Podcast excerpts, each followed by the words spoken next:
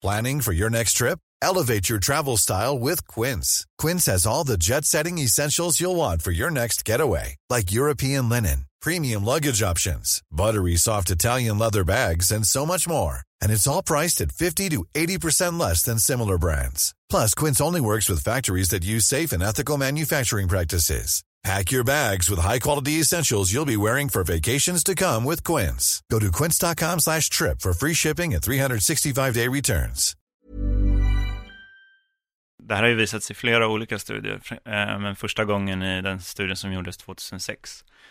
När syftet var att just, att just studera den här, eh, den här mystiska upplevelsen som, som man hade sett att folk kunde få. I många fall eh, så var det gamla människor, det var präster, det var personer som, hade, som var föräldrar, som, eh, som berättade att det här, eh, liksom, det här är nivå med när min, när min son föddes, eller eh, det här är nivån, nivån med när min, när min pappa dog. Eh, så det, det är en, helt enkelt, ja, det är en väldigt, eh, en väldigt kraftfull eh, upplevelse.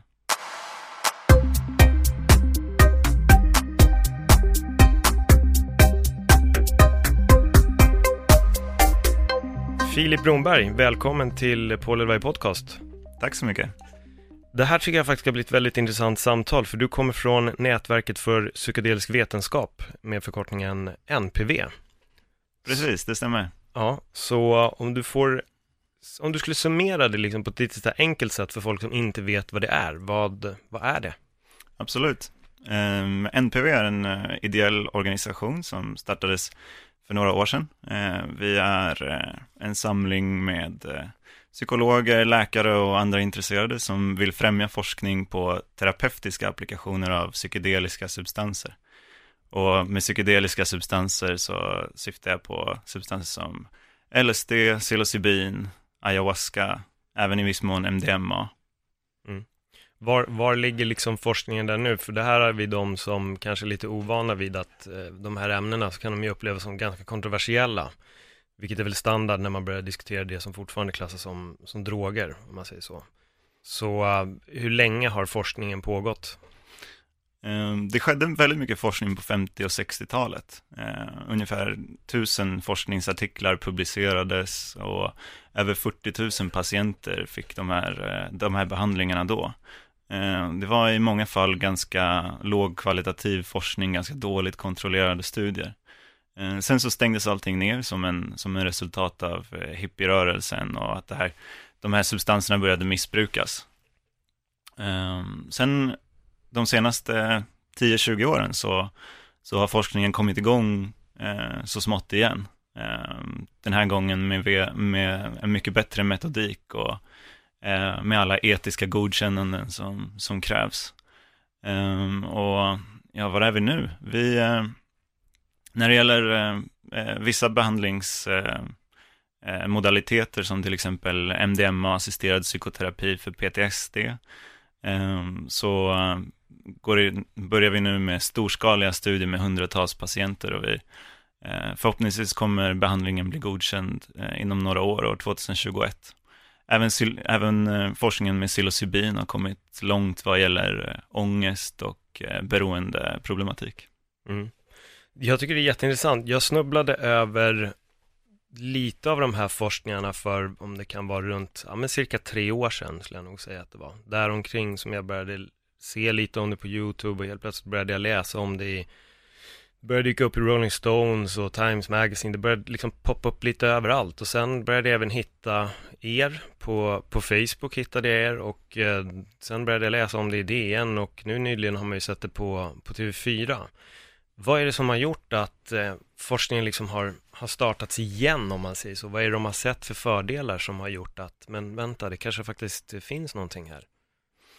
Um, jag tror att det är flera olika eh, variabler som spelar in. En, en viktig variabel tror jag är att eh, vi har inte sett eh, några särskilda framsteg inom, inom psykofarmakologin de senaste 20-30 åren. Det, eh, den senaste st stora innovationen var SSRI-preparaten eh, som kom i, på början av 90-talet och sedan dess har det stått ganska still. Samtidigt så ser vi att den psykiska ohälsan ökar. Ehm, och eh, det är patienter som, som inte får hjälp av de existerande behandlingarna. Nej, för, för, för jag bara, in, först vill jag fråga, vad är SSRI för någonting? Eh, det är serotonin eh, återupptagshämmande eh, mediciner Okay. eh, som man tar dagligen och som gör att, att serotoninnivåerna i, i, i hjärnan ökas. Så det är den vanligaste antidepressiva eh, behandlingen idag, som hjälper en del eh, och sen så är det många som, in, som inte får hjälp av dem. Nej, för det, för det av egen erfarenhet, inte för att jag har tagit själv, utan av egen erfarenhet bland vänner som eh, har mått dåligt och behövt söka sig till den medicinen, så har jag märkt att vissa har det funkat jättebra för, men sen är det också de som faktiskt har blivit ännu mer instängda i sig själva och går runt som i någon form av dimma och väldigt liksom känslomässigt avstängda. Precis, och, och eh, jag skulle säga att det finns eh, god, en god eh, farmakologisk förklaring till att det är på det sättet. Eh, SSRI-preparat har en, eh, en, eh, vad ska man säga, en avtrubbande effekt på, på hela systemet. Så eh, man får mindre kontakt med sina känslor, vilket, vilket leder till en, en antidepressiv effekt. Eh, samtidigt så, så påverkar det livet på andra sätt. Om vi känner oss avtrubbade eh, för våra egna känslor så får vi också sämre kontakt med vårt känsloliv, vilket gör att vi får sämre kontakt med, med närstående i vår, i vår miljö, att vi blir socialt isolerade. Och det är därför jag tror, eller jag tror att det är en viktig anledning till att eh, den nuvarande antidepressiva medicineringen inte fungerar särskilt bra. Nej.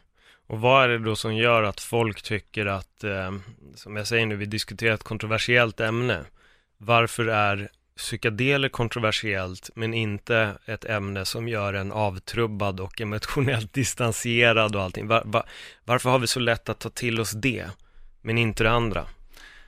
Jag tror att det har mycket med de eh, psykoaktiva effekterna att göra. Att eh, psykedelisk, den, i den psykedeliska mm, upplevelsen så, så upplever vi saker som eh, eh, som den nuvarande liksom, psykiatrin skulle kalla för psykotiska. Eh, och den ökar också eh, ångest väldigt kraftigt. Och det känns ju paradoxalt att tänka att någonting som, som får en att eh, känna en massa ångest och bli jätteskraj eh, kan, vara, kan vara bra i längden.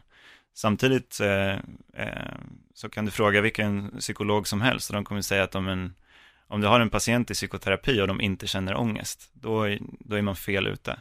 Mm. Eh, så det är på något sätt eh, ehm, eh, den här tendensen att eh, vi, vi människor, vi eh, vill ju gärna springa från vår ångest, vi vill fly från det som är jobbigt.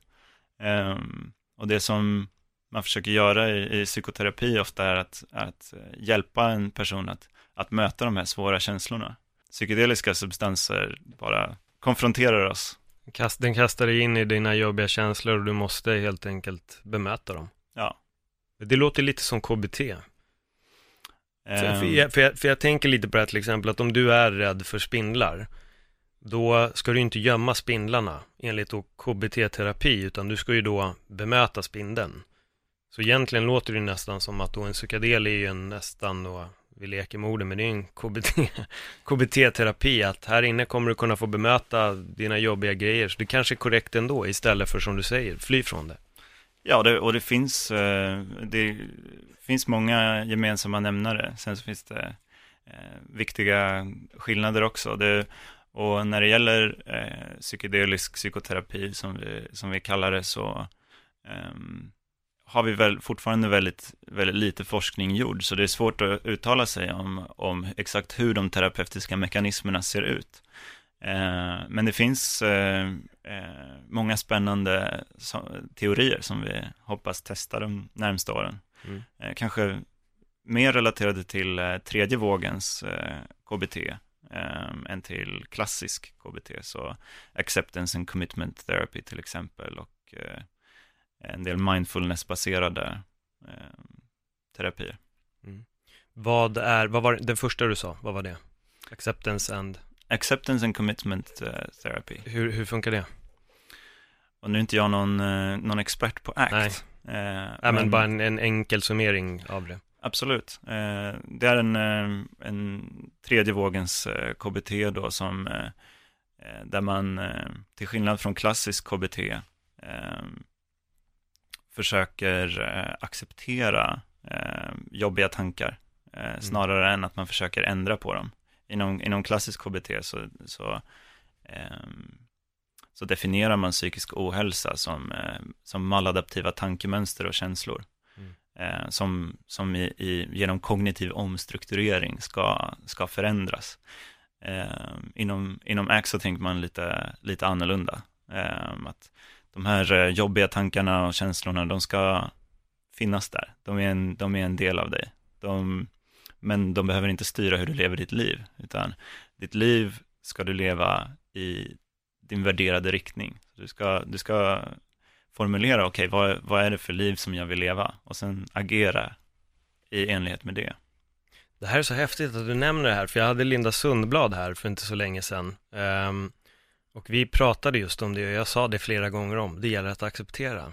Vi började diskutera väldigt djupa saker i livet och då kom vi fram mycket tror jag med att det gäller verkligen att acceptera. Så det är intressant att du tar upp det i det här, i det här sammanhanget.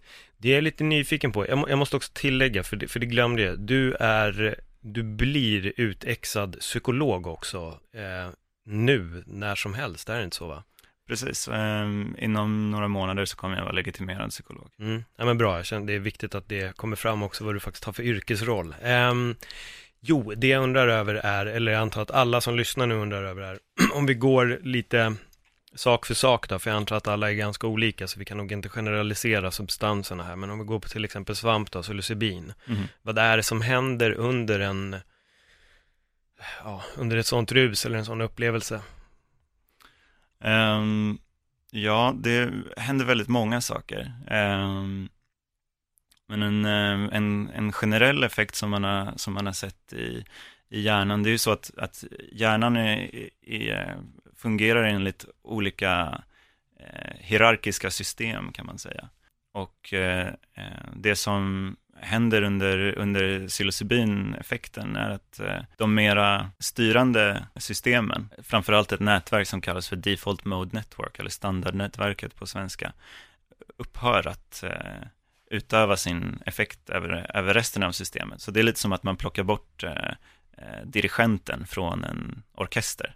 Just det. Så det som uppstår är ett, är ett slags kaos i, i hjärnan. Du får regioner som, som annars aldrig kommunicerar med varandra, börjar plötsligt eh, kommunicera med varandra. Eh, Så det är lite som att, ja men som en, som en orkester utan dirigent liksom. Det låter inte kanske jättebra. Eh, Men samtidigt så finns det en möjlighet för nya solon och nya insikter. Just det. De får en möjlighet att jamma fritt och lära känna varandra. Det är som, ja, Precis. Eh, Forskaren eh, Robin Cart Harris eh, vid Imperial College kallar det för shaking the snow globe. Man tänker som en sån här liten, eh, en sån här liten leksak liksom.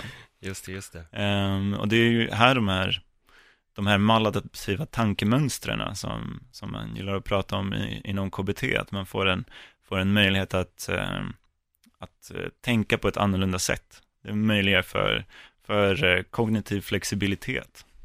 Vad är det som gör att, alltså vet man, är det nog nä- nästan så jag måste fråga, vet man vad det är som gör att vi blir, alltså i brist på ett bättre ord, men trångsynta? Att om jag har en uppfattning om min kaffekopp här så kommer den alltid vara exakt likadan, att jag väljer aldrig att se den på ett nytt sätt, om vi väljer trångsynthet ur den aspekten. Mm. För jag antar att när du säger det här, det det gör är att det får dig att titta på kaffekoppen på ett nytt sätt. Att du börjar tänka om dina egna värderingar, du kanske inte är lika trångsynt längre, du börjar se saker på det ur ett nytt perspektiv då. Mm. Vet man vad det är som, som gör att vi blir så med tiden? Att vi fortsätter att bara, vad ska jag säga, vill bekräfta våra tankar och åsikter till 100% som vi har dem. Vet, vet man det? Ehm, vilken bra fråga. Mm. Ehm, jag tror att det att vi eh, människor, vi eh, vill ehm, att vår vardag ska fungera.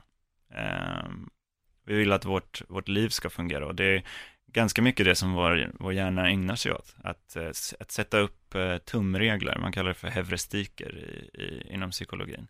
Eh, eller, eller genvägar. Om jag gör så här så kommer det bli så här. Så då behöver jag inte ta den där omvägen och, och tänka i alla stegen, utan jag kan hoppa direkt mellan associationerna. Och det funkar eh, väldigt ofta. Alltså att jag behöver inte tänka hur jag ska ta mig till jobbet varje dag. Det går automatiskt. Eh, men vår, vår hjärna är inte eh, skapad för det samhället vi lever i. Nej. Eh, vår hjärna, samhället idag är så oerhört komplext. Så eh, det blir fel ibland. Eh, och det är då vi, är då vi eh, låser oss vid det som känns tryggt och det som, och det som funkar i stunden. Mycket av det man jobbar med inom, inom KBT är att se skillnaden med, eller att lära sig se de långsiktiga konsekvenserna av sitt beteende eh, hela tiden. En, en, person som är beroende eh, vet att det här som jag gör, det är dåligt på lång sikt. Men på kort sikt så är det så förbannat mycket bättre. Mm.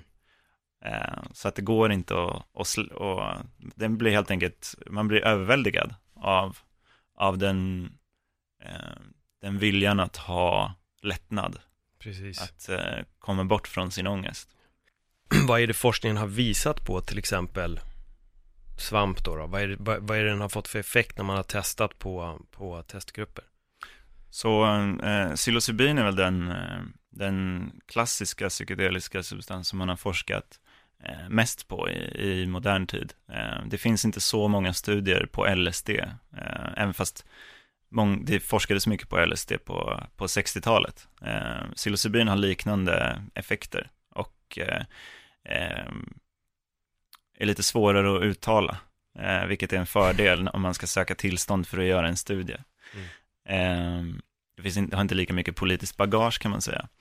Eh, men de studierna som, som har gjorts, eh, det börjar bli ganska många nu. Eh, först så har man kollat på ångest vid livets slutskede. Alltså för, för patienter som, som har fått en, en terminal cancerdiagnos till exempel. Och eh, har, har svårt att förlika sig med den tanken att de, att de ska dö. Vi, vi som, som kultur är eh, otroligt dåligt utrustade för att, för att hantera döden. Mm. Um, och uh, där har man sett att, uh, att uh, um, patienter som, som mår dåligt psykiskt och, och som har där eh, deras relationer eh, blir paj för att de blir liksom fixerade vid den här rädslan. Eh, de har otroligt givande upplevelser ehm, med, i den här med psilocybin-assisterad psykoterapi.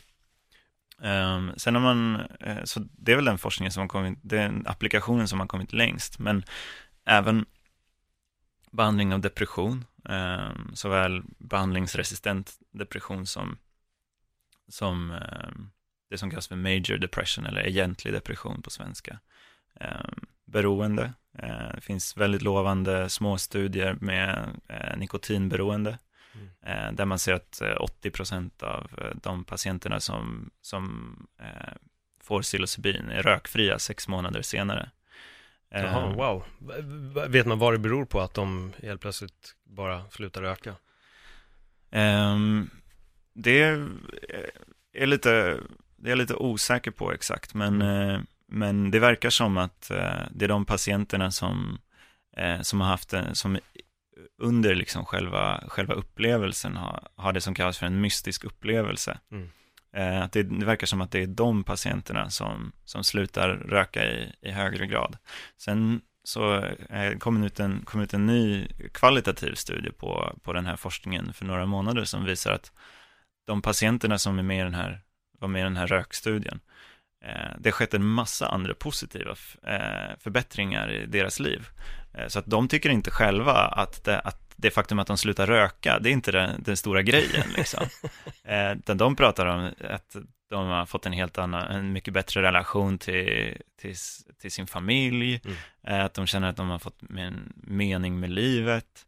Eh, så det, det verkar som att det sker någon slags, någon slags eh, fundamental läkande effekt För jag tycker det är så intressant. Jag lyssnade på Roland Griffiths och han hade då gjort någon, här kan ju du rätta mig om jag har fel, men de hade väl eh, fått ranka upplevelsen eh, som de hade haft då under sin, när de hade fått ta psilocybin. Och då var det väldigt många som hade lagt den i en topp fem bland de viktigaste upplevelserna i sitt liv och det var en väldigt hög procent som hade lagt den som den absolut viktigaste.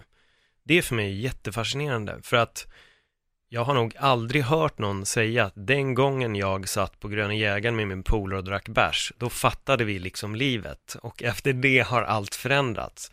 Men det verkar ändå som att folk får de upplevelserna när de använder sig av de här psykedelerna, att de, någonting klickade för en, för en stor majoritet och de ansåg att det var den starkaste upplevelsen i hela deras liv. Precis, det, de, det här har ju visats i flera olika studier, eh, men första gången i den studien som gjordes 2006, när syftet var att just, att just studera den här, eh, den här mystiska upplevelsen som, som man hade sett att folk kunde få. I många fall Eh, så var det gamla människor, det var präster, det var personer som, hade, som var föräldrar som, eh, som berättade att det här, eh, liksom, det här är nivå med när min, när min son föddes, eller eh, det här är nivån, nivån med när min, när min pappa dog. Eh, så det, det är helt enkelt, ja, det är en väldigt, eh, en väldigt kraftfull eh, upplevelse. Mm. Jag blir lite fascinerad där av, av, av de här grejerna, för jag tänker lite också, du, du nämnde det tidigare, det blev ju en, en blå, eller ett stopp, alltså vi vet ju hur vår drogpolitik ser ut och mycket startade ju under Richard Nixon och eh, väldigt många tog ju just då LSD under det glada 70-talet och eh, uppenbarligen gav ju det tillräckligt mycket folk en upplevelse att de inte ville åka till Vietnam och kriga. Och när man hör de här historierna så är det som att poletten faller lite på plats, att ja, det kanske hände lite mer än att de bara stod och dansade till The Doors eh, och eh, la ett frimärke på tungan liksom, för uppenbarligen kom ju folk med en ganska kristallklar insikt om att jag är inte så jävla intresserad av att mörda folk. Nej, så tror jag, mm, så tror jag att det kan ha varit. Sen vill jag inte liksom, eh, eh jag tror man ska eh, eh, inte liksom eh, underdriva den, den skadan som de här eh, substanserna också kan göra. Att det är mm. Eh, väldigt, väldigt kraftfulla eh, verktyg som i, som i fel händer och i, med, under, i fel förhållanden kan åstadkomma mycket skada. Mm. Men, det, men det viktiga där är ju ehm, att, eh, att professionella Eh, kliniker och, och, forskare ska få, ska få undersöka det här. Eh, för, att, för att vi ska ta reda på, okej, okay, vilka är de, eh, de idealiska förhållandena och hur kan vi, hur kan vi använda de här eh, substanserna i medicinskt eh, syfte och för, att, för att minimera de här, de här riskerna som vi, som vi har sett och som vi ser. Mm. Det jag tyckte var väldigt intressant i det här TV4-inslaget var att man fick då träffa en person som var behandlingsresistent och behandlingsresistent betyder att ingenting har funkat på honom eh, eller henne tidigare. Nu var det en man i det här klippet då, men han eh, får psilocybin och han mår mycket, mycket bättre. Um, och det var väl väldigt många, om jag fattade det, den här gruppen behandlingsresistenta som det faktiskt hade en väldigt positiv effekt på. Vet man, man, vet man vad det är som gör att det har en positiv effekt på folk eller inte? Um, nej, det finns uh, några spännande hypoteser. Um, mm. Men uh, det, det, verkar ju som att uh, en, en spännande liksom, kandidat för, för terapeutisk mekanism är det som på engelska kallas för connectedness, som, som lanserades av av forskare vid just Imperial College efter den här studien för att de märkte att fan våra, våra patienter som har prövat alla tillgängliga behandlingar som finns, eh, de berättar att, eh, att eh, den vanliga antidepressiva eh, medicineringen, det gjorde att jag kände mig mera eh, bortkopplad, eller disconnected från både mm. mig själv och från mina vänner och från, eh, från världen i stort. men när man frågar dem om den här Eh, upplevelsen med psilocybinassisterad psykoterapi så säger, så säger de att jag kände mig eh, connected med mm. mig själv, med mina egna känslor. Jag kände en stark koppling med, med, till min familj och, och till, till världen som stort. Och det är en, en känsla som höll i sig sen efteråt. De tog med den hem till sina, eh, hem till sina familjer som, som eh, också lade märke till att okej, okay, du är en, en förändrad person liksom. Sen håller inte det här i sig, eh, utan det verkar som att eh, många av dem eh, återföll efter, eh, efter ungefär sex, tre till sex månader. Mm. Eh, men det är ju fortfarande otroligt lovande att, att, en, att en upplevelse eller en intervention som, som eh, i huvudsak eh, består av förberedelse, upplevelse och integration, att det, att det kan få sådana effekter som håller i sig så länge. Precis, för att det, för den som inte då kanske förstod så handlar det verkligen om att man, man tar bara den här saken en enda gång och den hade då en, en så positiv effekt under så lång tid. Men det gör du ju inte om du går på psykofarmaka, utan då käkar du en gång per dag, vilket blir rätt mycket på, på sikt. Precis, och, och hela vårt, hela, hela vårt eh, psykofarmakologiska paradigm, alltså det, det sättet som vi gör mm. eh, medicinering inom psykiatrin idag går ut på att ge folk eh, en, en substans som de tar varje dag, eh, som inte är direkt psykoaktiv, eh, men som fortfarande har en konstant påverkan i systemet och, mm. och, förändrar systemet på ett, eh, på ett ganska fundamentalt sätt. Mm. Ehm, och det är också därför vi ser de här, eh, att de, de brukar inte kallas för beroendeframkallande SSRI-preparat eh, eller, eller neuroleptika som då är antipsykos. Eh. Men däremot så ser vi att om man, om man bara tar bort dem, alltså om en, om en person står på SSRI-preparat under ett antal månader, så kan man inte bara ta bort den. Nej. Då uppstår en, en kraftig abstinensreaktion. Ehm, så det är tydligt att de, att de skapar en, eh, en, en permanent, eller en, ja, en, eh, en ihållande förändring eh, i hjärnan. Medan då psykedeliassisterad psykoterapi, ehm, det bedrivs ju som läkemedelsforskning. Mm. Det är där man sätter in, det är den kategorin där man, där man sätter in det, för att all eh, forskning som, som sker idag som involverar en, en farmakologisk eh, agent eh, klassificeras som läkemedelsforskning. Men i själva verket så handlar det här om en, om en psykoterapeutisk intervention där man försöker uppnå vissa insikter. Alltså det. är mer givande egentligen tycker jag att, att beskriva ehm, eh, Eh, den terapeutiska mekanismen med psykologiska termer än med, än med farmakologiska. Exakt, för, för det, nu kommer jag leka lite så här djävulens advokat här då. Ehm, och då säger vi så här, men eh, Filip, här har ju vi ett medicament som folk käkar varje dag. Och det är också ekonomiskt gynnande för vårt företag. Du menar nu alltså att vi ska sälja en produkt till personer som de bara behöver ta två gånger per år. Det är ett ganska stort ekonomiskt bortfall. Varför skulle vi göra det? Nej, precis. Det, det finns ju ing, um när det gäller, alltså för, för läkemedelsföretag så är det här en dålig deal. Ja. Eh, ja, det hör jag ju verkligen. Du mm. pitchar ju en otroligt dålig deal just nu. Ja.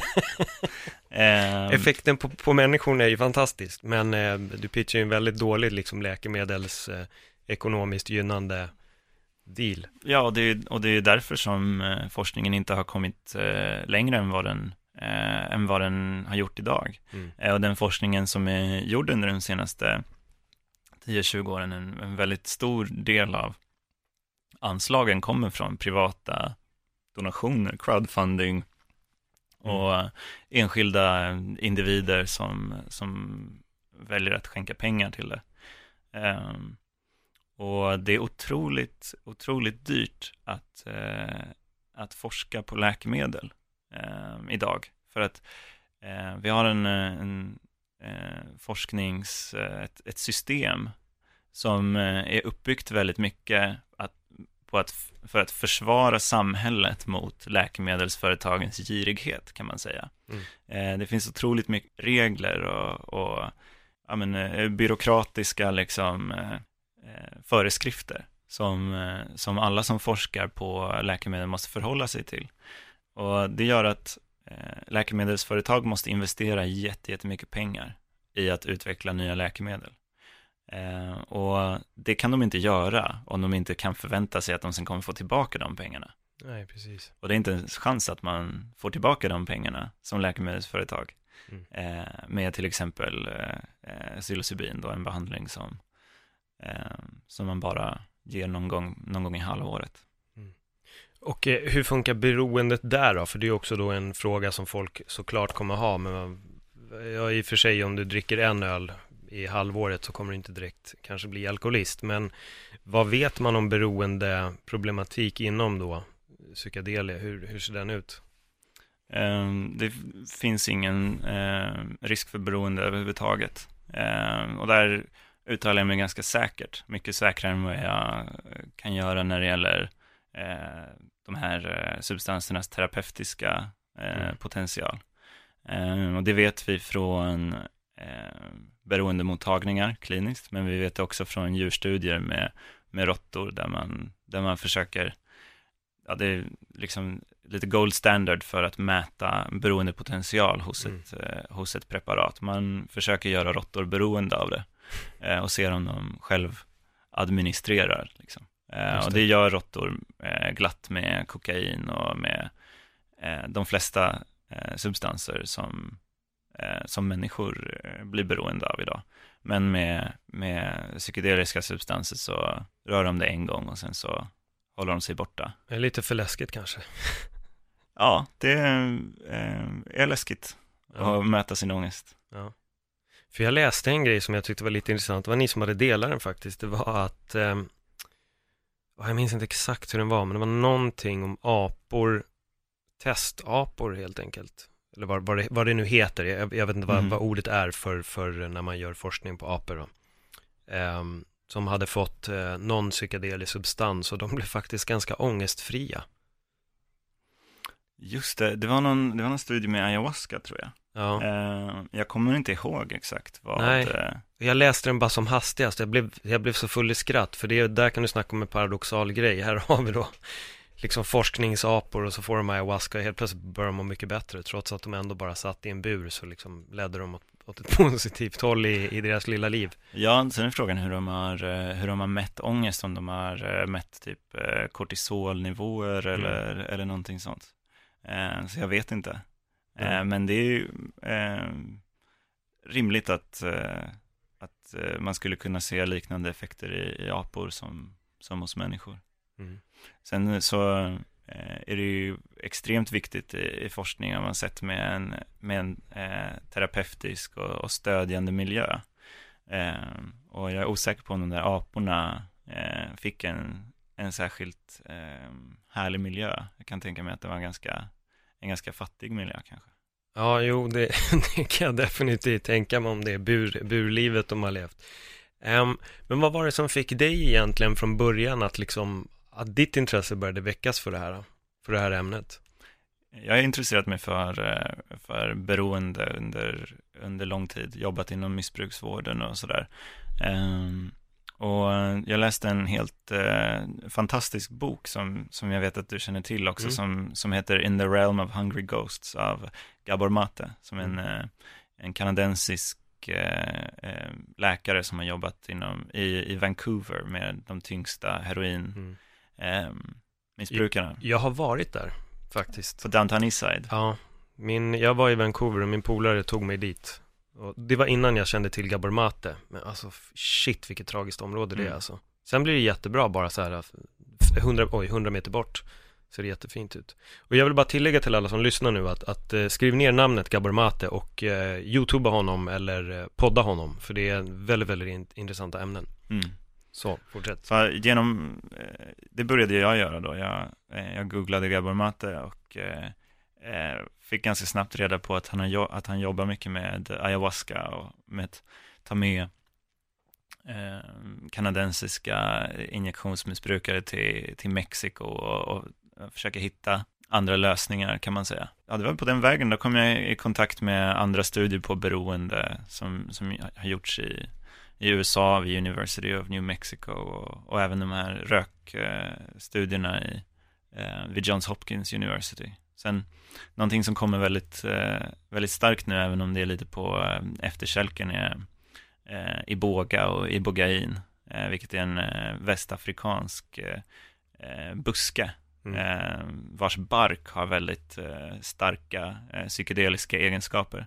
Och är väl det, den enda metoden i, i världen där man har sett att en, en behandling tar bort eh, opioid-cravingen, alltså det här, det här starka suget som, som heroinmissbrukare har. Det är så roligt, för jag skrev faktiskt precis ner i båga i mitt lilla block här och jag skrev namnet Tabo Motselwa som jag faktiskt ska ha som gäst här i, i, nästa vecka. Han gjorde ett reportage om det här. Um, jag ska inte säga året, men vi säger bara länge sen, för att det är väldigt länge sen, på TV4, där de åkte till, jag minns inte vilket land det var, något östeuropeiskt land tror jag det var, där de hade med sig en kvinna, om jag inte minns helt fel nu, det var två personer, men, men de åkte med en, jag för mig att det var en kvinna. Eh, hon fick hjälp med i båga och eh, hon blev av med sitt eh, heroinmissbruk. Och en annan kille som också var där öppnade också upp som sitt, han blev också av med sitt eh, heroinmissbruk. Um, och det här var ändå ett reportage som alltså, kan vara tidigt 2000 eller någonting som han gjorde och jag vet att det, det kommer jag faktiskt prata med honom om. Jag tänkte nu när vi ändå pratar om det så måste jag fråga honom när jag har honom här. För han delade nämligen länken på Facebook för några månader sedan. Och han var för helt enkelt att man skulle kolla djupare. Men, och det är så intressant att du nämner det där just med båga, att man kan kicka opiatmissbruket. Va, vet man vad det är som gör fysiologiskt eller neurologiskt att, att man kan kicka heroin. För har man kollat på trainspotting så fattar man ju att det är en jävligt jobbig upplevelse att gå igenom och det är inte liksom en dag utan en ganska lång period. Så det är ju fascinerande om man kan få bort det på ett fingerknäpp liksom. Mm. Vet man vad det är som gör? Nej, det är, vi behöver mycket mera, mycket mera forskning på, på Iboga och Ibogain och, och eh, det är tragiskt att vi inte har, eh, har kommit längre eftersom det här är en en behandling som har varit eh, känd sedan åtminstone eh, 60-70-talet. Eh, och det är framförallt eh, eh, heroinmissbrukare som har slagits för eh, att få tillgång till den här behandlingen och att sprida mm. eh, i Båga. Det har skett, skett väldigt mycket underground. och det som, jag, det som jag kan säga är att det, att det verkar vara en, en, en stark farmakologisk eh, effekt. Det finns också psykologiska effekter som är, som är viktiga, men eh, det verkar som att, eh, att eh, toleransen eh, på opiatreceptorerna, eller om, jag tror att det är flera receptorer också, som, att den blir i princip återställd. Så, eh, så en, en person som har väldigt hög tolerans för, eh, för eh, heroin mm. eh, innan behandlingen får väldigt låg tolerans eh, direkt efter. Eh. Have catch yourself eating the same flavorless dinner three days in a row? Dreaming of something better? Well, hello fresh is your guilt free dream come true baby. It's me, Gigi Palmer. Let's wake up those taste buds with hot, juicy pecan crusted chicken or garlic butter shrimp scampi. Mm. Hello Fresh. Stop dreaming of all the delicious possibilities and dig in at HelloFresh.com. Let's get this dinner party started. Quality sleep is essential. That's why the Sleep Number Smart Bed is designed for your ever evolving sleep needs. Need a bed that's firmer or softer on either side? Helps you sleep at a comfortable temperature? Sleep Number Smart Beds let you individualize your comfort so you sleep better together. JD Power ranks Sleep Number number 1 in customer satisfaction with mattresses purchased in-store. And now, save 50% on the Sleep Number limited edition Smart Bed for a limited time. For JD Power 2023 award information, visit jdpower.com/awards. Only at a Sleep Number store or sleepnumber.com. Um, och det vet vi ingen annan, inget annat sätt att, att åstadkomma den effekten. Mm. Det låter ju nästan som att slå på en tv och gå in och färg och ljuskorrigera bara så är det klart. Mm. Ja. Det fas- jag, jag, jag är jättefascinerad av, av, av hela den grejen, för ja. heroinmissbruket är ett stort, stort problem. Ja, det verkar uh, bara bli eh, större. Ja. Eh, vi har eh, eh två av världens främsta Iboga-forskare som, som kommer på konferensen som vi anordnar i höst. Eh, Thomas Kingsley Brown och Jeffrey Camlett, som är mm. två två läkare som har, som har gjort mycket av den forskningen som finns. När och var är er konferens och hur gör man för att gå dit? Eh, konferensen heter Colloquium on Psychedelic Psychiatry och den infaller i Stockholm 13-14 oktober på Elite Marina Tower Hotel. Mm. Eh, och biljetter finns att köpa på cpp2018.se. Mm. Jag kan länka det i, uh, i bion, så kan, om folk är intresserade så kan de gå in och kolla. Ja. Eh, vad är det mer för folk som kommer dit? Eh, väldigt, eh, väldigt stolt över de, över de föreläsarna som vi har, eh, som vi har eh, lyckats boka. Eh, det är eh, representanter från de flesta un- universiteten i, i världen där det, där det görs forskning eh, med psykedeliska substanser. Våra eh, keynote speakers heter eh, eh, David Nichols och eh, Alicia Danforth. Eh, David Nichols är väl en av de en av de mest namnkunniga inom fältet som har författat över 300 forskningsartiklar och är professor vid Purdue Univers University i, eh, USA. Farmakolog, gud kan man Mm. säga. Ehm, och Alicia Danforth är en klinisk psykolog som framförallt har forskat på MDMA-assisterad psykoterapi för social ångest hos vuxna med autism. Eh, och nu så forskar de på hur man kan använda psilocybin i kombination med gruppterapi eh, för eh, existentiell ångest hos eh, HIV och aids-överlevare. Mm.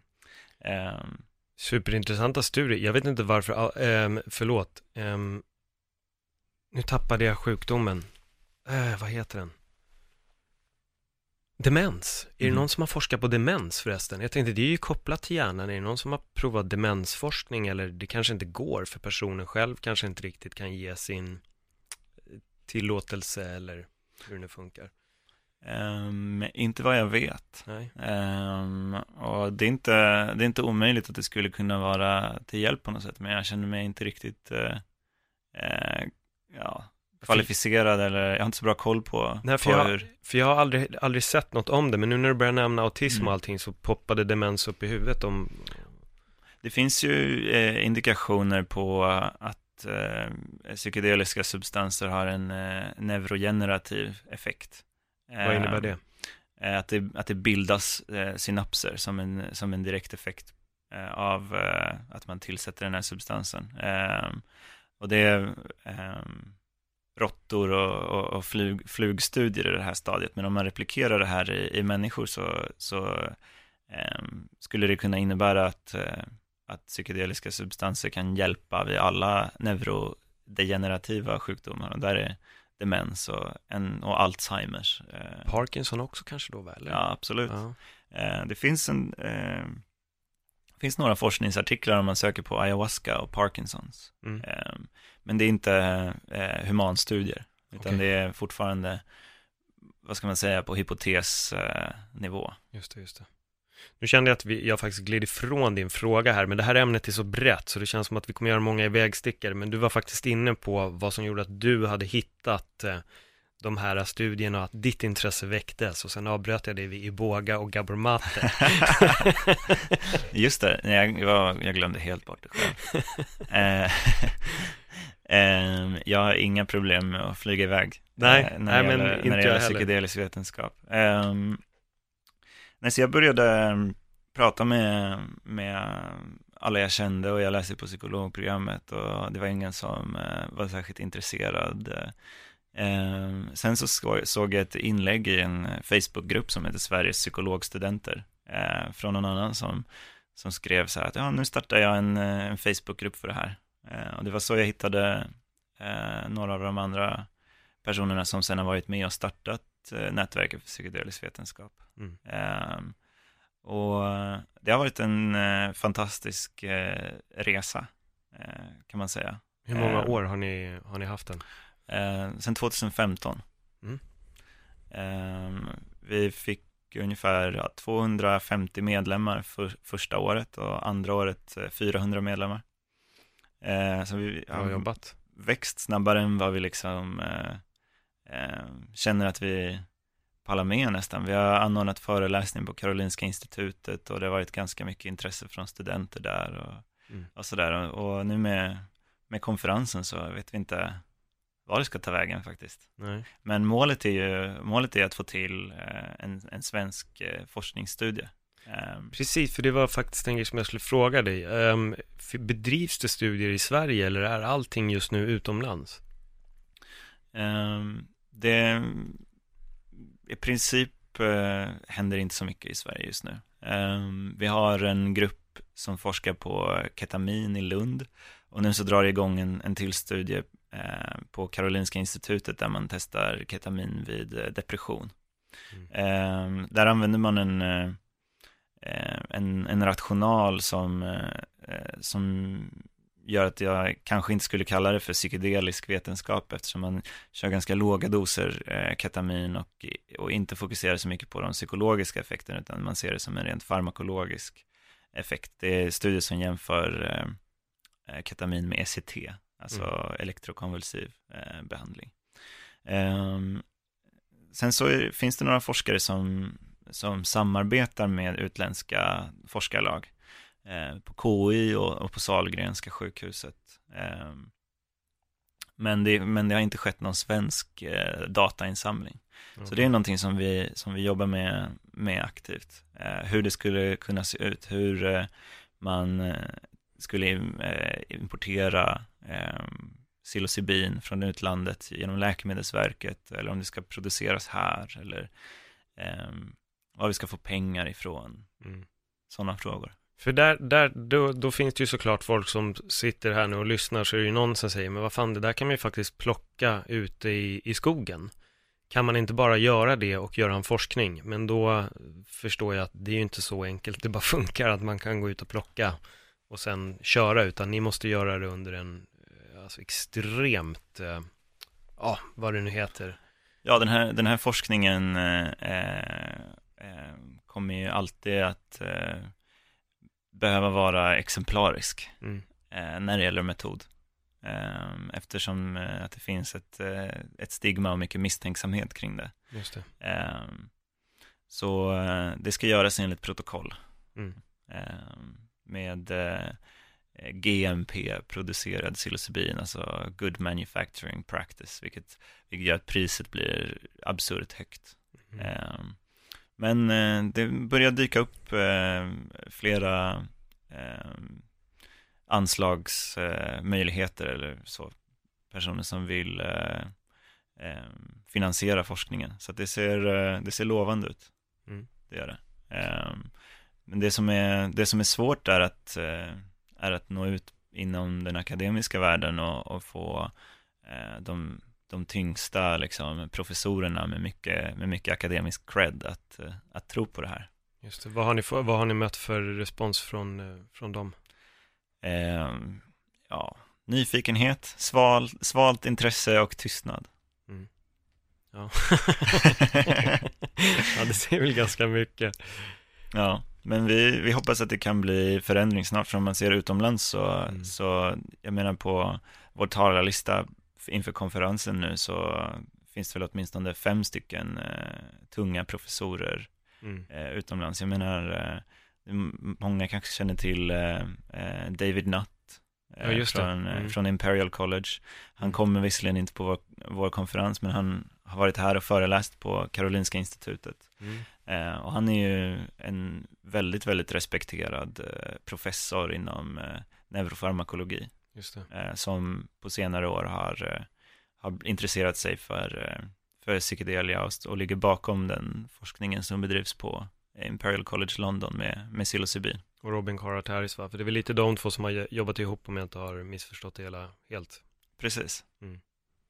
Jag tycker det är superspännande, men jag har då en fråga till dig. Vad var det, vad har du läst som fick dig att känna, åh, det här är verkligen superspännande? Finns det någon studie eller forskning där du kände att, okej, wow, det här är verkligen, det här måste jag kolla in mer på? Ja, shit, nu får jag, nu får jag prestationsångest. jag tänker på mina styrelsemedlemmar i, i NPV som sitter där. Välj, in, välj den studien. Just det. Ehm, ja, alltså det är ju... ehm, jag skulle väl liksom komma tillbaka till det här eh, med, eh, med connectedness då, Mm. att, att vi, är, vi är ganska låsta i, vårt, i det nuvarande eh, psykiatriska paradigmet. Vi har delat upp våra, eh, våra problem i, i massa olika diagnoser. Eh, och så tänker vi att det ska finnas eh, olika behandlingar för, för olika diagnoser. Liksom. Eh, och en, eh, liksom en, ja, en, en behandling som fungerar för, eh, för de här symptomen kanske inte fungerar för de här symptomen. Men det verkar som att med, med psykedeliska eh, behandlingsmetoder så har vi en, en och samma intervention som är ganska straightforward, eh, som hjälper mot beroende, men den hjälper också vid depression. Mm. Eh, Den hjälper vid ångest, den hjälper vid tvångssyndrom. Det är liksom, det, det ställer ju hela, tänker jag, eh, ifrågasätter hela vår diagnosapparat. Mm. Liksom. Kanske behöver vi tänka på, på psykisk ohälsa på ett annat sätt än vad vi, än vad vi gör. Och jag tänker att det som, det som, eh, det som patienter eh, berättar om efter sina upplevelser, det är just det här med eh, att, att man har en känsla av att, av att vara i kontakt med sig själv, vara i kontakt med sin, med sin omgivning, en eh, känsla av mening i livet. Eh, som som kan, kan bära oss väldigt långt. Liksom. Det är, alltså, eh, patienter som, som har behandlats med psilocybin för depression, de, de säger inte liksom, uh, eh, jag har inte de här jobbiga känslorna längre, att de är borta, utan, utan det finns där. Eh, men de har sett ett, ett perspektiv på hur, hur livet kan vara. Eh, och eh, jag tror att det är, att det är väldigt värdefullt eh, att eh, eh, se på psykisk ohälsa som någonting mer än de här symptomen som vi vill få bort. Liksom. Utan det, eh, det handlar inte om att, att behandla psykisk ohälsa kanske inte handlar om att ta bort symptom, utan det handlar om att, att skapa mening. Jag, fatt, jag får lite upplevelsen ibland när det gäller, alltså egentligen, här kommer jag generalisera ganska mycket inom medicin ibland. Att allmänt så är det mer som att man sätter ett plåster på någonting istället för att liksom hitta problemet till, till saken. Och du säger det själv att det kanske är viktigare att hitta en mening och det verkar uppenbarligen som att i de här upplevelserna som folk har så kommer de till någon form av insikt. Och insikten gör då att de kan gå vidare eller liksom släppa den här jobbiga delen i, i deras liv. Och eh, ja, det känns bara som att det behövs. Att det är det vi behöver istället för att ta, ge folk någonting som kanske stoppar och stänger ner alla känslor. Kanske måste öppna upp porten för känslorna istället. Mm. Um, och det finns en annan aspekt av det här med, med uh, mening och uh, det är att man har nu, en, det finns en, en forskare som kommer till vår konferens som heter Alexander Belzer som har som har intresserat sig väldigt mycket för, eh, för de här upplevelserna som personer har i, i psykedelisk eh, terapi. Eh, och han har jämfört dem med, eh, med eh, mystiska upplevelser som, som folk har utan psykedeliska substanser.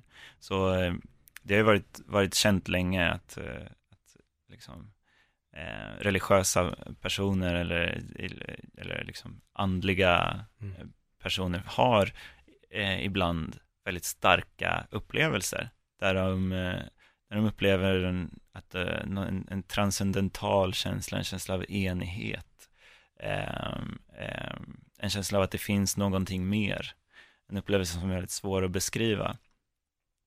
Ehm, och de här, när man jämför de här eh, upplevelserna med varandra, de som, där det råkar finnas, där det finns psilocybin med i bilden och där det inte finns Mm. psilocybin med i bilden, så skiljer de sig inte från varandra. Utan det är en, det är en slags eh, eh, transcendental andlig upplevelse som vi har hittat ett, ett sätt att eh, på ett pålitligt sätt inducera hos folk. Det är jätteintressant. Så du menar alltså att hur har de uppnått de här? eh, Är det genom meditation? Är det genom andningsövningar? Har de bestigit Mount Everest? Eller när de uppnår de här grejerna då utan psilocybin? Ja, För du säger att man har kunnat mäta att de uppnår samma upplevelser, vilket är Det är väldigt lustigt sammanträffande, eller vad ska man säga? Ja, nu, nu kommer inte jag ihåg eh, eh, vad det var för personer som, eh, som Alexander Belzer inkluderade i kontrollgruppen i sin studie. Eh, men, det, men det handlar ju om, om, personer som berättar om tidigare upplevelser som de har haft i sitt liv. Okay. Och det kan vara eh, allt det som du, som du nämnde nu, meditation eller viss, vissa personer får, får sådana här upplevelser från ingenstans. Liksom. Mm. Eh, det är upplevelser som de i efterhand beskriver som att okej, okay, det här förändrade mitt liv. Liksom. Eh, jag fick en sån, faktiskt. Den här har jag berättat om jättemånga gånger. Det här blir en, en stor metafor över hela mitt liv alltså. Ehm, så, så jag ska dela med mig. För jag tror, jag tror inte jag har berättat om den här i podden. Jag har berättat om den i min gamla podd, men jag åkte till Kanada Um, jag, jag, nämnde ju Kanada för dig, ja precis med, med, med Gabor Maté-delen. Jag var, jag var i Kanada, jag kom dit med ett ganska trasigt hjärta. Jag hade väldigt karriärsfokus, otroligt karriärsfokus. Det var stand-up comedy, jag skulle skriva, jag skulle göra det här. Det var bara en, en total fokus på vad som komma skall i framtiden. Då finns det ett, ett berg som heter The Grouse Mountain, som man kan gå upp. Um, och du eh, börjar gå upp, då kan du inte gå ner, utan du måste upp. Det är den enda liksom, det enda slutet innan du har kommit upp. Bra början. Exakt. och eh, vi går upp tidigt på morgonen, jag var jetlaggad så för mig var det inte värsta problemet, men vi är där när dörrarna öppnas och det är fortfarande mörkt när vi börjar knalla upp, börjar ljusna lite grann. Min polare är lite större än mig, så han var så han var Paul, du kommer gå snabbare än mig, så gå före. Så jag tror att vi var fyra pers som började gå upp liksom. Jag vet inte hur många som kom bakom oss eller inte, men de första in. Börjar gå, halvvägs in, börjar uppleva det som jättejobbigt. Och då hade han sagt, han bara, vad du än gör Paul, om det blir jobbigt, sätt dig inte ner. För att det blir värre om du sitter. Utan du måste upp. Så jag började gå upp och så började det bli jobbigt och jag började bli så förbannad. Alltså jag började bli skitarg, du vet jag svär för mig själv under hela vägen upp. Jag är verkligen rosenrasande när jag säger skitberg, fan skulle upp från den jävla skiten rent ut sagt. Jag ville bara sätta mig men det gick inte och det finns inte en rulltrappa som du bara kan hoppa på heller. Jag svär, är så himla arg och totalt fokuserad på vad jag gör. Går, går, går, går, går. Jag kommer upp, tar fram min mobil och, och, och börjar spela in en video om vilken idiot jag är som gick upp för det här berget. Och man ser verkligen att jag är förbannad i blicken. Stänger av, spelat in klart. Jag tror det tar en minut. Jag bara, jag måste gå upp för det här berget igen. Jag måste gå upp för det här berget igen. Och då börjar jag spela in en video och jag är helt lyrisk. Och bara, okej, okay, jag vet att jag var skit där för typ så en minut sedan, men någonting hände, jag måste upp igen, jag måste gå upp för det här berget igen, det här var helt fantastiskt, jag vet, jag vet liksom inte vad det är och jag blev totalt bara i mina känslor. Och, och det jag insåg sen var att där och då, när jag gick där, så fanns det ingenting i mitt liv förutom jag och det här berget och att jag var tvungen att ta mig upp. Jag befann mig under de här 30-40 minuterna här och nu. Och när jag kom därifrån så kände jag att jag kunde släppa den här tjejen som jag hade i mitt huvud. Eh, jag var helt fri henne. När vi väl åkte ner så var jag var helt klar. För att det, jag, jag, kunde applicera berget på den. Att okej, okay, jag kan sätta mig och gråta. Mm. Eller så väljer jag bara gå upp och blir klar. Så varje gång jag haft jobbiga hinder i mitt liv så jag har alltid placerat mig själv i mitten på det där berget. Och så har jag tänkt, ska jag ge upp eller ska jag gå upp? Ja, men jag går upp. Jag, jag, går upp för det där berget. Och då berättar jag hela den här upplevelsen för min polare sen när vi åker därifrån. Han bara, dude, you had a zen moment. You really had a zen moment. Och det var verkligen det. Och det där, det där berget låter jättelöjligt, men när jag kom hem från Kanada, det här var en period då jag spelade in tre poddar i veckan. Jag eh, körde stand-up två, tre gånger i veckan. Jag skulle skriva, jag skulle jobba, jag skulle träna. Jag gjorde så otroligt mycket grejer. Helt plötsligt kom jag hem och jag kände jag bara, nej, jag ska inte spela in någon podd jag skiter i podden. Så jag sket i podden, jag la ner stand-upen, jag började fokusera på en enda pryl. Och för första gången på cirka tio år så fick jag uppleva livet. Jag fick komma ut i naturen, jag fick se något vackert, jag fick ett så här skönt vänskapsband med de här människorna som, jag kände ingen av dem när jag åkte dit. Eh, och det var bara, jag vet inte, det var en helt otrolig upplevelse. Så om jag har en topp 5-lista så är den är typ nummer ett. Det är en av mm. de liksom starkaste upplevelserna och livsförändrande upplevelserna som jag faktiskt haft i hela mitt liv. Men däremot tror jag att om han hade gått med mig så tror jag inte att jag hade fått det här. Utan det här tror jag kom för att jag var själv, det var tidigt, det var mörkt, det var så mycket grejer som låg i min skalle. Mm. Och att medan jag gick där så tänkte jag inte på mina problem. Det fanns ingen karriär, det fanns ingen kärlek, det fanns ingen ekonomi, det fanns inte den här skiten Mm. som vi väljer att lägga in i vår skalle hela tiden, som alltid är där och snurrar och snurrar och snurrar liksom. Och när jag väl kom upp och vi åkte ner så jag tänkte inte på någonting av det. Så det kom utanför dig själv, liksom. Ja, helt. Perspektiv. Ja. Jag tror att det finns eh, en, som en eh, evolutionär mekanism som vi har inom oss, en, en, en knapp Mm. som heter förändring, eller reset. Och den, den kan triggas av olika, av olika händelser.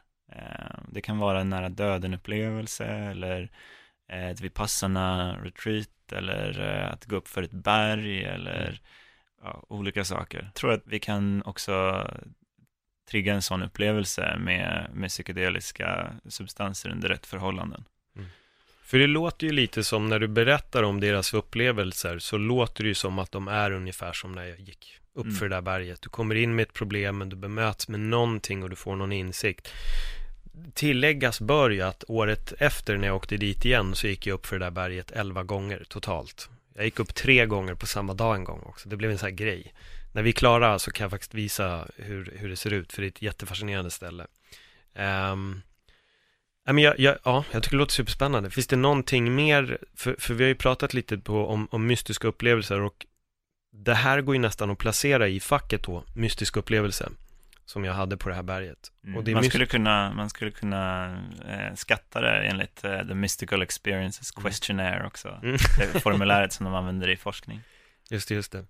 Eh, vad finns det mer? Sen var det connectedness, som Ja. du pratade om. Vad, vad liksom innebär egentligen den, vad blir det, samhörighet? Vad blir det på svenska? Connectedness, Vi har samhörighet? diskuterat det lite inom eh, i, i NPV eh, och vi kan inte riktigt komma överens. Eh, jag Mm. eh, tar tillfället att, att föra fram min å- åsikt. Jag tycker att det ska kallas för känsla av kontakt.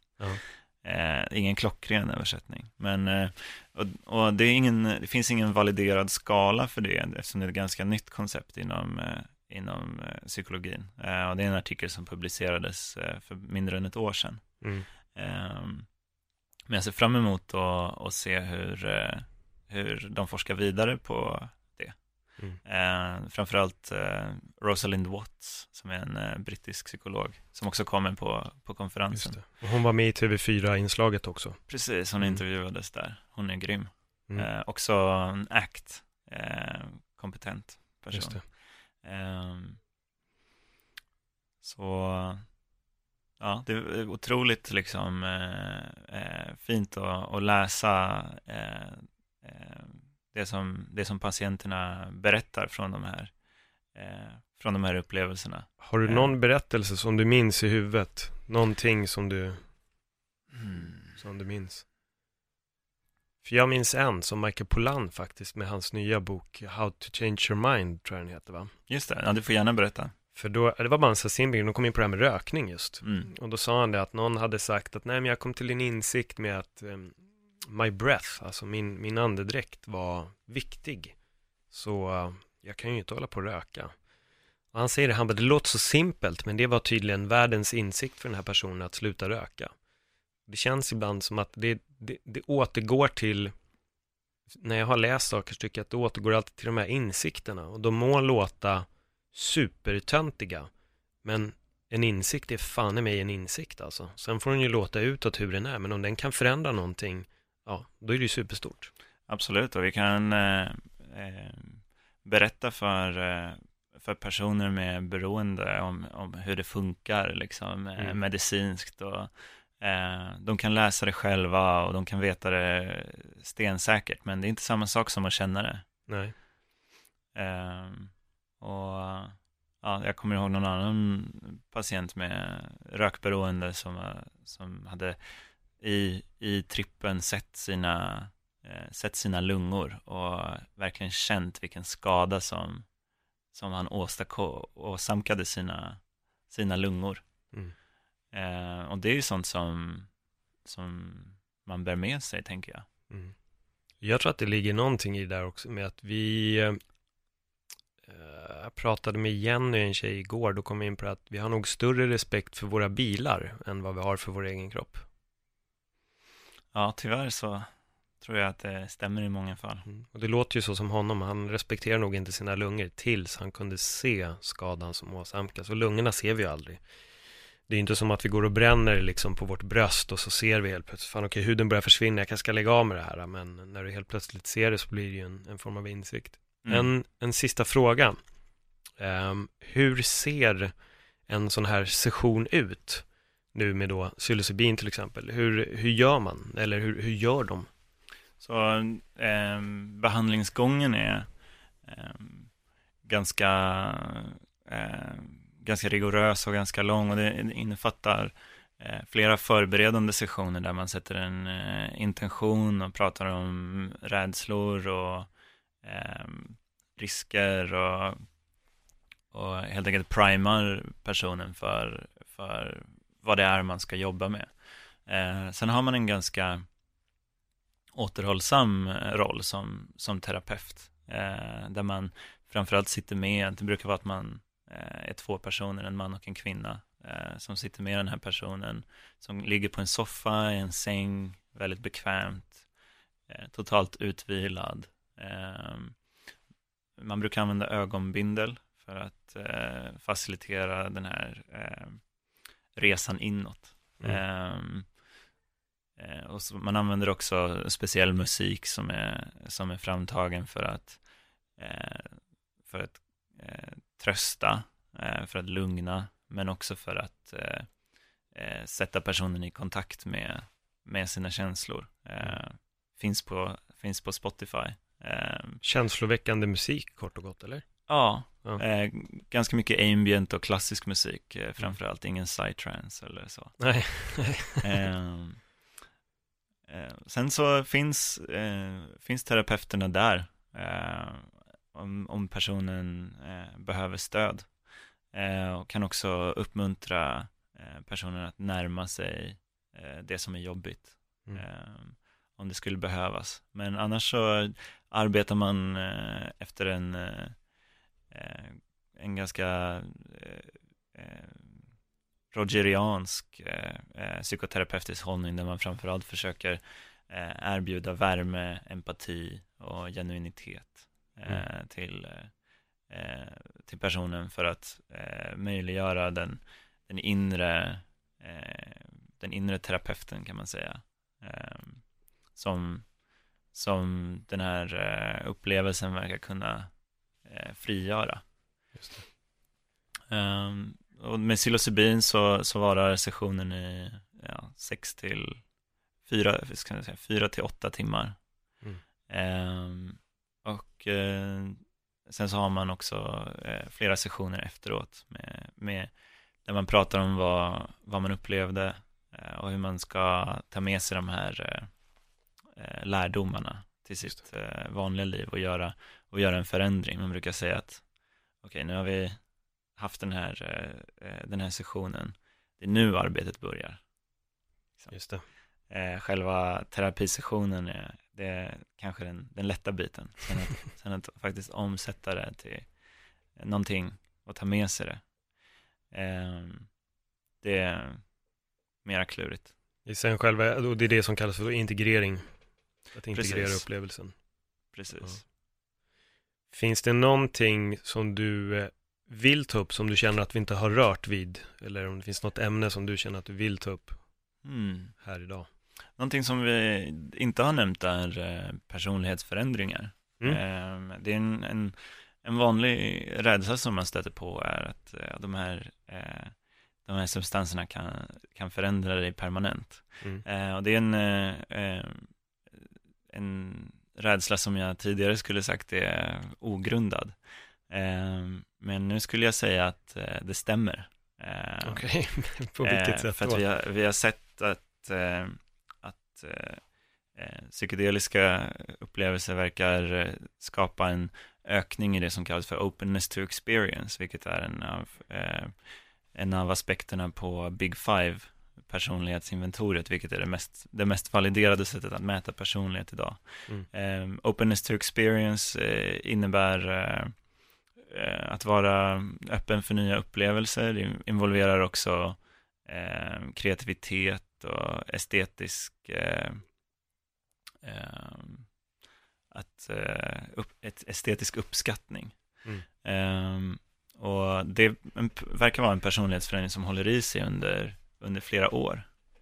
Um, och uh, jag tycker det är ganska, uh, det är väldigt spännande för att man har, man har tidigare trott att också att uh, personlighet är någonting som ligger stabilt genom hela, hela vuxenlivet.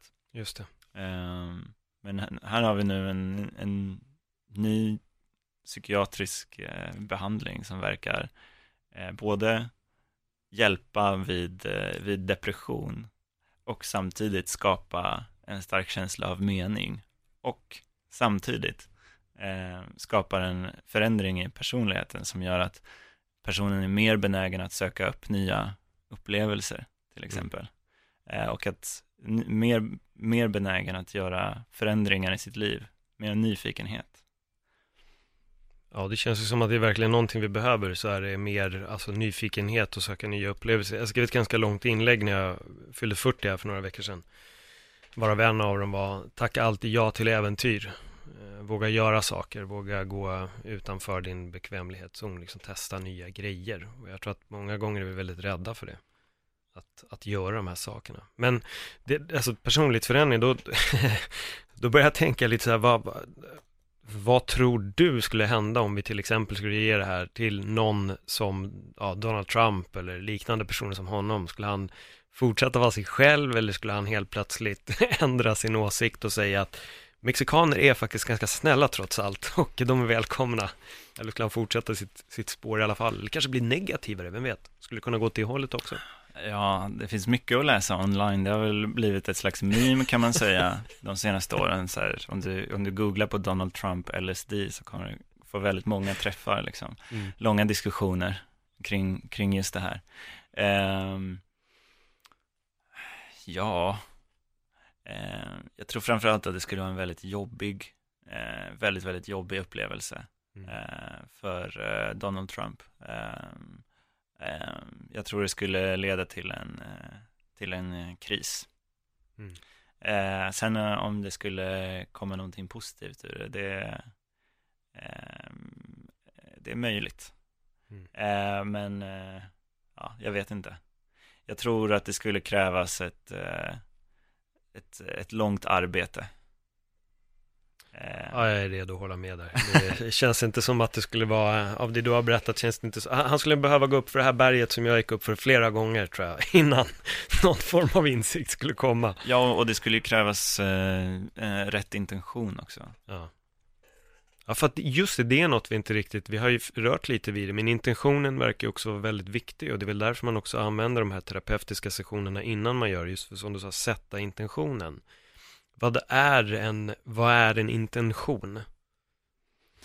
Um, det handlar egentligen om vad, ja, men vad, vad det är som man eh, vill få ut av upplevelsen, vad det är som man, eh, som man vill förändra. Eh, mm. och eh, jag tänker att, det, att en intention kommer med en, en, eh, en öppenhet inför eh, en viss upplevelse.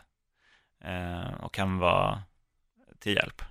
Eh, sen eh, tror jag att eh, det behöver inte vara så att eh, om, man, alltså, om intentionen skulle vara fel eller om den är otydlig, det behöver inte ha någon, det behöver inte ha en stark påverkan. Eh, men det, det, är viktigt, precis som det är viktigt i, i vanlig psykoterapi. Mm.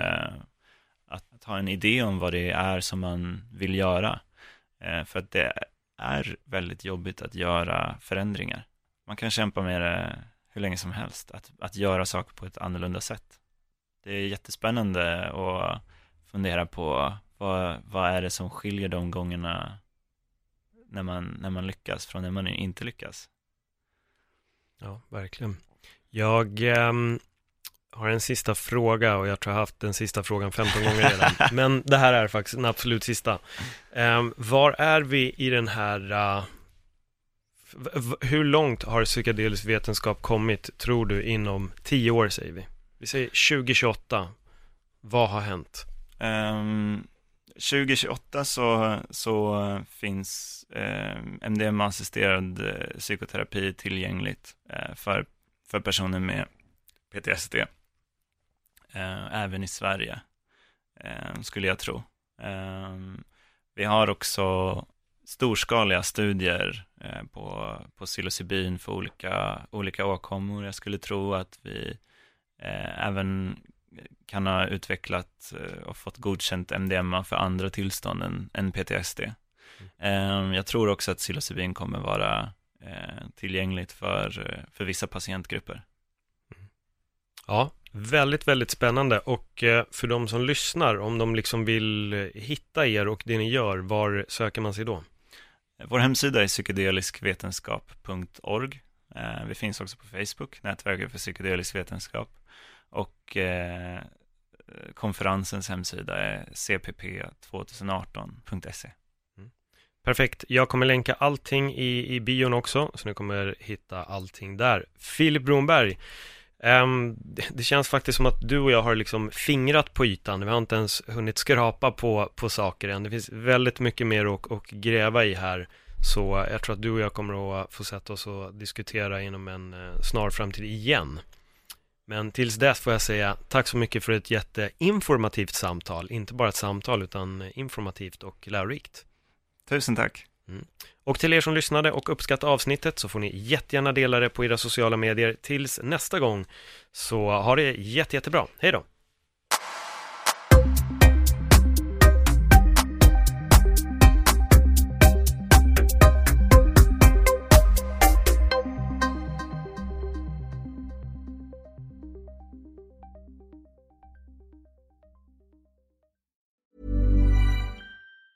Planning for your next trip? Elevate your travel style with Quince. Quince has all the jet setting essentials you'll want for your next getaway, like European linen, premium luggage options, buttery soft Italian leather bags, and so much more. And it's all priced at 50 to 80% less than similar brands. Plus, Quince only works with factories that use safe and ethical manufacturing practices. Pack your bags with high-quality essentials you'll be wearing for vacations to come with Quince. Go to quince.com slash trip for free shipping and 365-day returns.